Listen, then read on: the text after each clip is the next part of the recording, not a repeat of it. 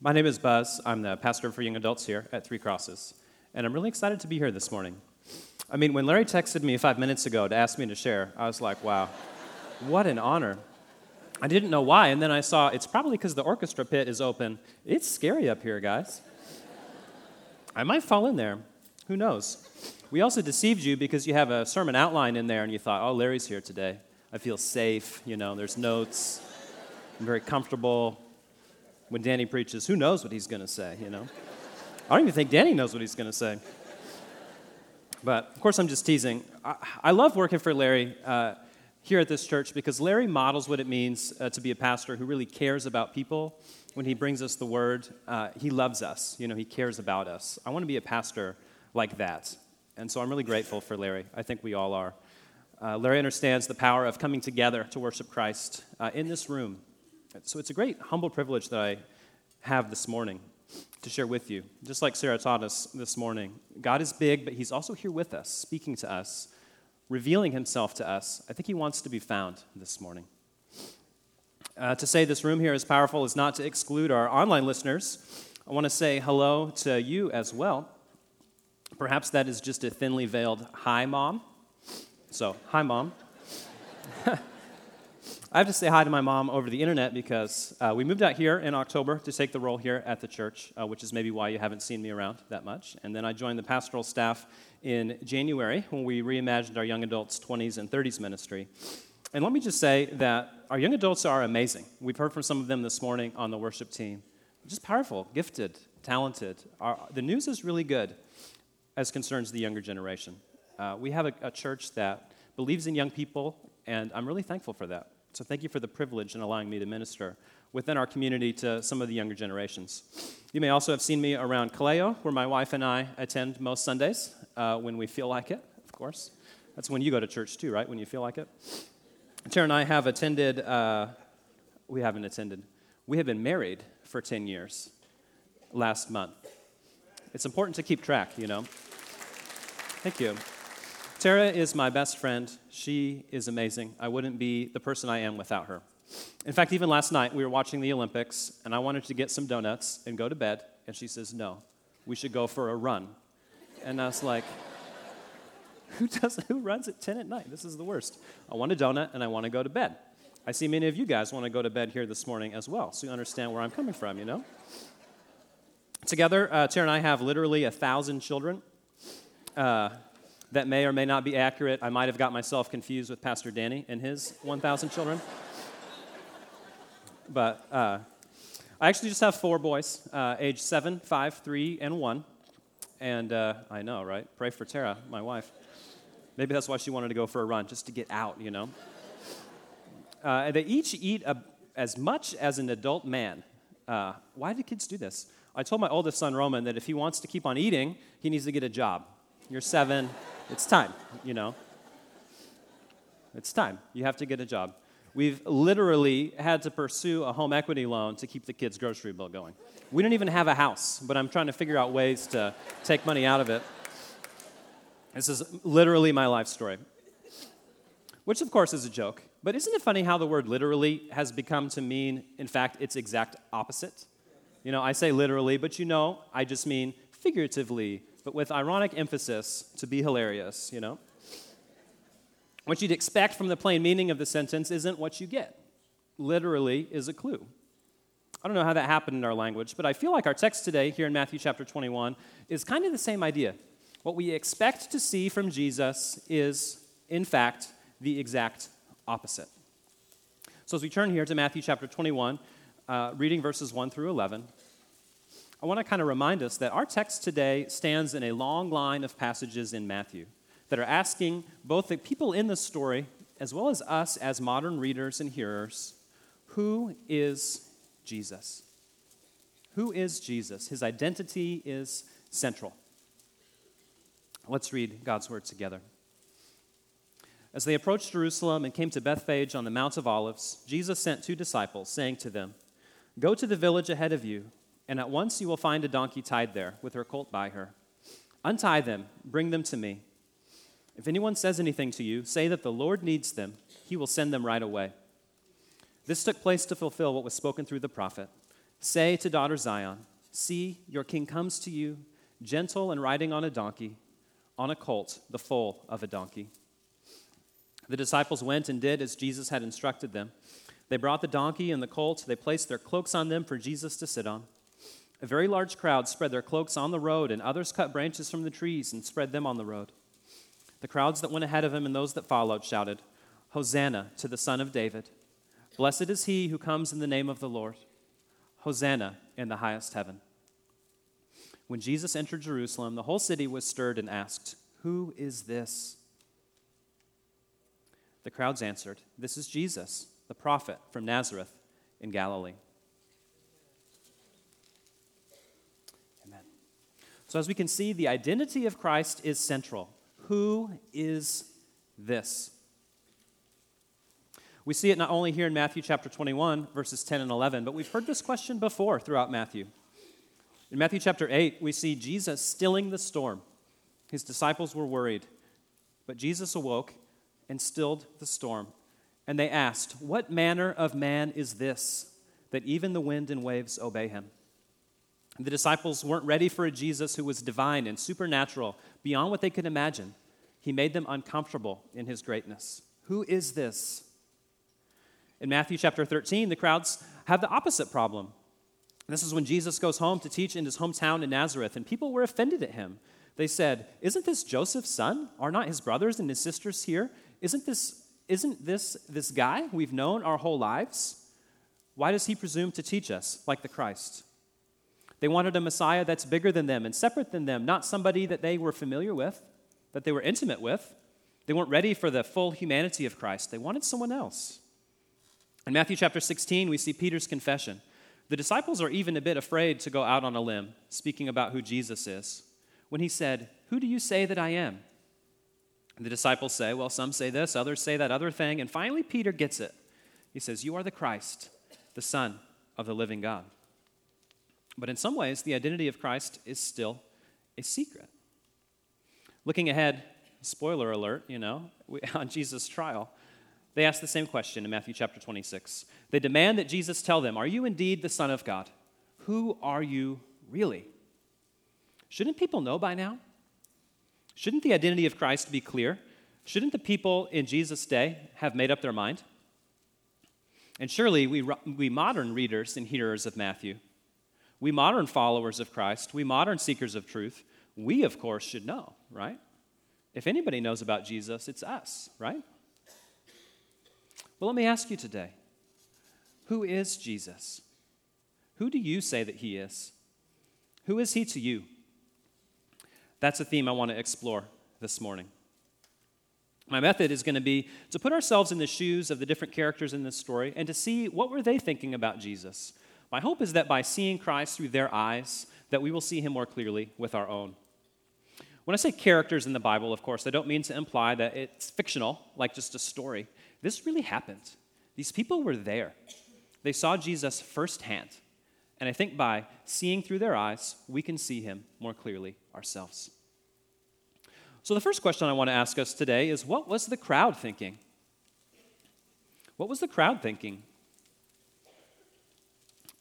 To understand what they were thinking, you probably need to understand a little bit about who they expected the Messiah to be. Of course, in that day, the nation of Israel was subjugated to the rule of imperial Rome. They were occupied by a foreign power, and it was not good. Life was not easy for the Jews. They wanted somebody to come and to set them free. They wanted a new king, a new Caesar. They wanted a human authority. This is what they thought the Messiah would be. So, in a way, standing out there for Jesus and chanting and laying down palm branches and blankets for him, bringing him into the city, it misses the point a little bit, but in a way, it's really brave. They were willing to put their lives on the line to welcome this king, this king that they wanted, this king that they dreamed about for years. It's really brave, you know?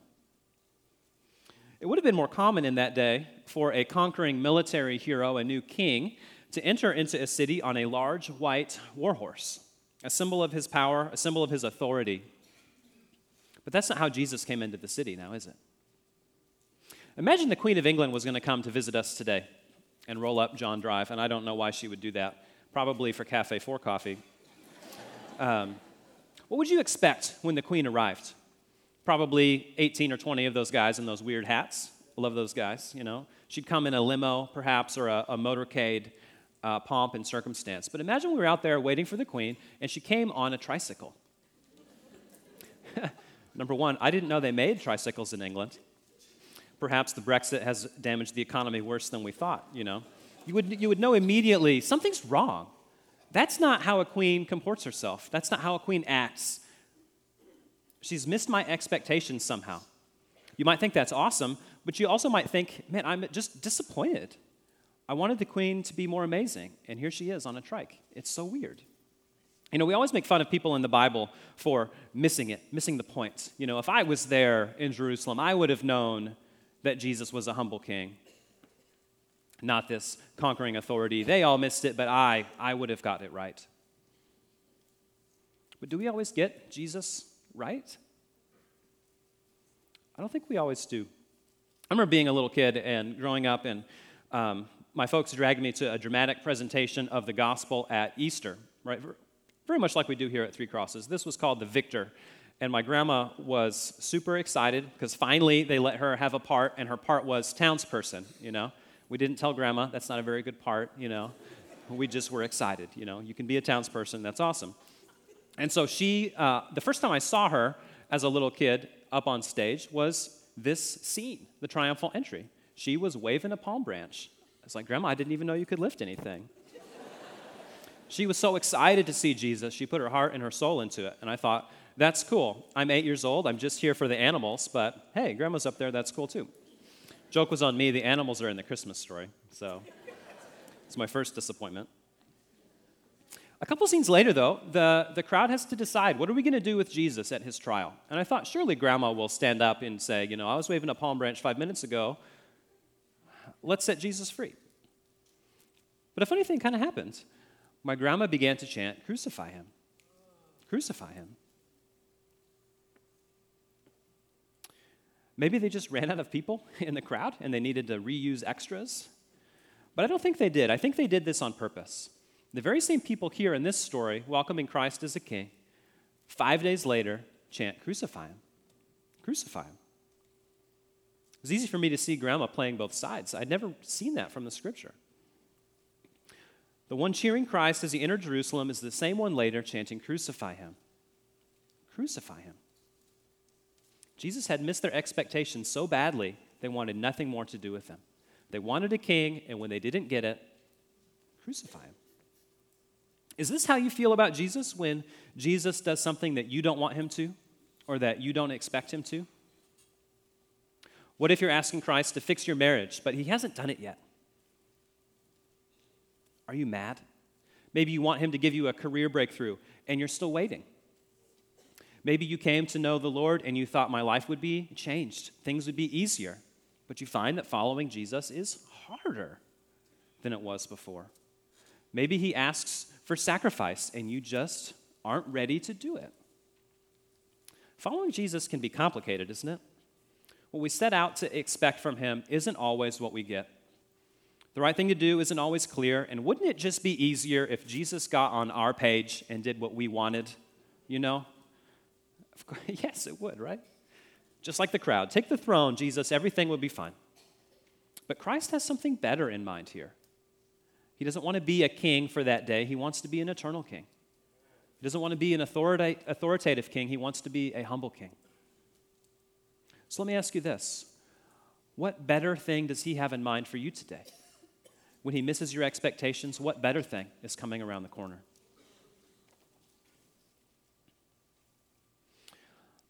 As we talked about, one of the primary ways in this passage Christ displays his humility is coming into the uh, city running on that colt, the foal of a donkey. What do you think the colt was thinking? I don't know. Do you think as a donkey thinks? I don't know. Do you think Jesus does this like just to keep people on their toes, just to do something unexpected and like he's on the show Impractical Jokers, he's just doing stuff to get a rise? or does Jesus do things on purpose? You know, I think he always does things on purpose. And one of the reasons he comes into the city on a donkey is to fulfill the prophecy here in Zechariah 9 9. It's written there for us right in Matthew 21. Behold, Zion, which means Jerusalem, your king comes to you on a colt, the foal of a donkey. It's a signal of his identity. If we had really read the scriptures, if we had really understood the prophecies of the Old Testament, we would have seen Jesus clearly. But the crowd missed it, you know? Here again, we put ourselves in the place of these people and say, You guys are dumb. You should have read your Bible. You missed it 100%. If I was there, I wouldn't have missed it, you know? But I think we need to give these people a break. How often does Christ call to us clearly and we just close our eyes to it? You know? How often do we know the right thing to do and we just don't do it? How often is Christ calling to me to follow him and I say, no, thank you? The call to, of Christ to discipleship is the, is the same missed expectation that the crowd had to walk in humility using broken vessels to display his glory. I think if I was that donkey, I would have thought, I, the humblest of creatures, am not fit to bear the creator of the universe on my back. He's too good for me. He's too good for me. Do you ever feel like that as a follower of Jesus? That you are too humble to bear the image of Christ? Do you feel ever too broken to be used by the Lord? Is your sin or your guilt or your shame holding you back from really following Jesus to the full extent? Do you feel like your personality holds you back? Are you too quiet or are you too loud? Are you not gifted enough? Are you not experienced enough? Are you too experienced? Are you too young? Are you too old? Are you not pretty enough? Are you not smart enough? Are you too weak? Are you too undisciplined? Are you too humble to bear the image of Christ and to display his glory? I think we've all thought that at some time or another. And I guess I've got good news and bad news. And the bad news is I think we're right. You know, we're not good enough to display Christ's glory. We're just not. But the good news is that God uses us anyway. And He restores us broken vessels, and He makes us beautiful things. In the Old Testament, there's another donkey belonging to a guy named Balaam, and Balaam was not following God. He was trying to run away. And the donkey had to speak to him and say, Please get on the right path, you know? if even Balaam's donkey can know to follow Jesus and to get on the right path, I think we can too. As Christ's followers, we are called to bear his image and to be his ambassadors in this world. I feel like that donkey sometimes, inadequate to the task, but God made a way anyway. I know he will for us as well. What do you think the disciples were thinking? What were the disciples thinking? Jesus gives them kind of a strange task in this passage, kind of a random errand. Maybe the disciples were thinking, here we go again. You know, I had to fish out a coin out of this fish's mouth just last week, and then I remember throwing my nets on the other side of the boat to this giant catch of fish. I remember Jesus asking me to feed a crowd of 5,000 with just five loaves and two fishes. Hopefully, by now, they have a little bit of Christ or confidence in Christ's ability to come through. But it's still just kind of weird. Jesus asked them to go to somebody's house, untie their donkey, which is code for steal that donkey, you know, and bring it over here. If anybody asks any questions, just say we need it. It's fine. Don't worry about it. You know, what if Danny asked me to do that this afternoon? Go a couple streets over, get a car, keys are in it. Don't worry about it. Just bring it over here. We need it. You're like, Danny, that's kind of a bad idea. No, no. If they ask you questions, just say, the master has need of it. Just get it. I'd be like, Danny, maybe we could like call an Uber or something, you know? I'm not interested in going to jail, like lifting this car. But that's what the disciples did. They probably felt dumb, but they did it anyway, you know? They obeyed. I remember one time I was asked to do something that was very awkward.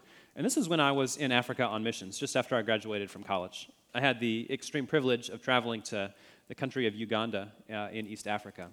I don't know if anybody in here is from Uganda, and uh, I love it if you are, because then you can fact check me, you know? It's always important to describe countries properly, but I love how they say yes in Uganda. I'm going to show it to you real quick. This is how they say yes Did you catch it? if you did, just do it back, especially you in the balcony.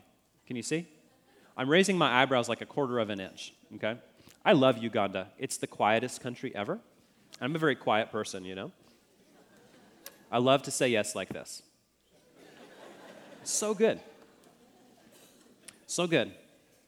So, come to find out, when you're in Uganda, the main way they like to share the gospel is to go door to door to strangers and then tell them about Jesus. Have you guys ever done that in the States? Is that how we operate? Like, no, we would never do that. Like, that's too private. Like, that's their space. If they wanted to hear the gospel, they'd probably come out to like Beauty and the Beast or something. I don't need to go into their area. Certainly not. That is awkward. I don't want to be awkward. I want to make them awkward. Everybody's fine. But in Uganda, they're like, get out there, go door to door. So I remember going to this lady's house. We knocked on the door, door was open. She's sitting there on the ground with her baby. And then our translator says, okay, preach them the gospel. And I was like, I thought that was your job. He's like, no, go for it, you know? I felt really dumb, but I shared the gospel with this lady. And I said, do you understand? And she said, and I was like, I don't know if that's real or not, you know? Do you really understand what I'm asking you to do? I felt really dumb. I was like, how can this lady be transformed by the gospel? Some random white guy showing up at her door. This is just awkward. But I obeyed.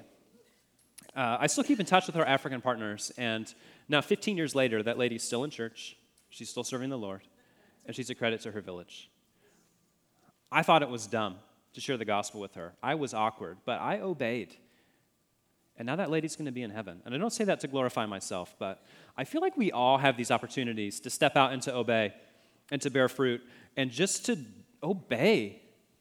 But we don't do it. We feel too awkward or we don't believe in God enough or or I don't know. I don't know why we don't do it. So what about you? Do you see Jesus as Lord over everything that you do? Do you see Christ as worthy to be obeyed, even if you don't understand? But is this story here in Matthew primarily about the disciples' obedience, or is it primarily about a Jesus Christ who can arrange everything according to his will? Things are moving in the right direction, and all the disciples had to do is open their eyes and jump on board.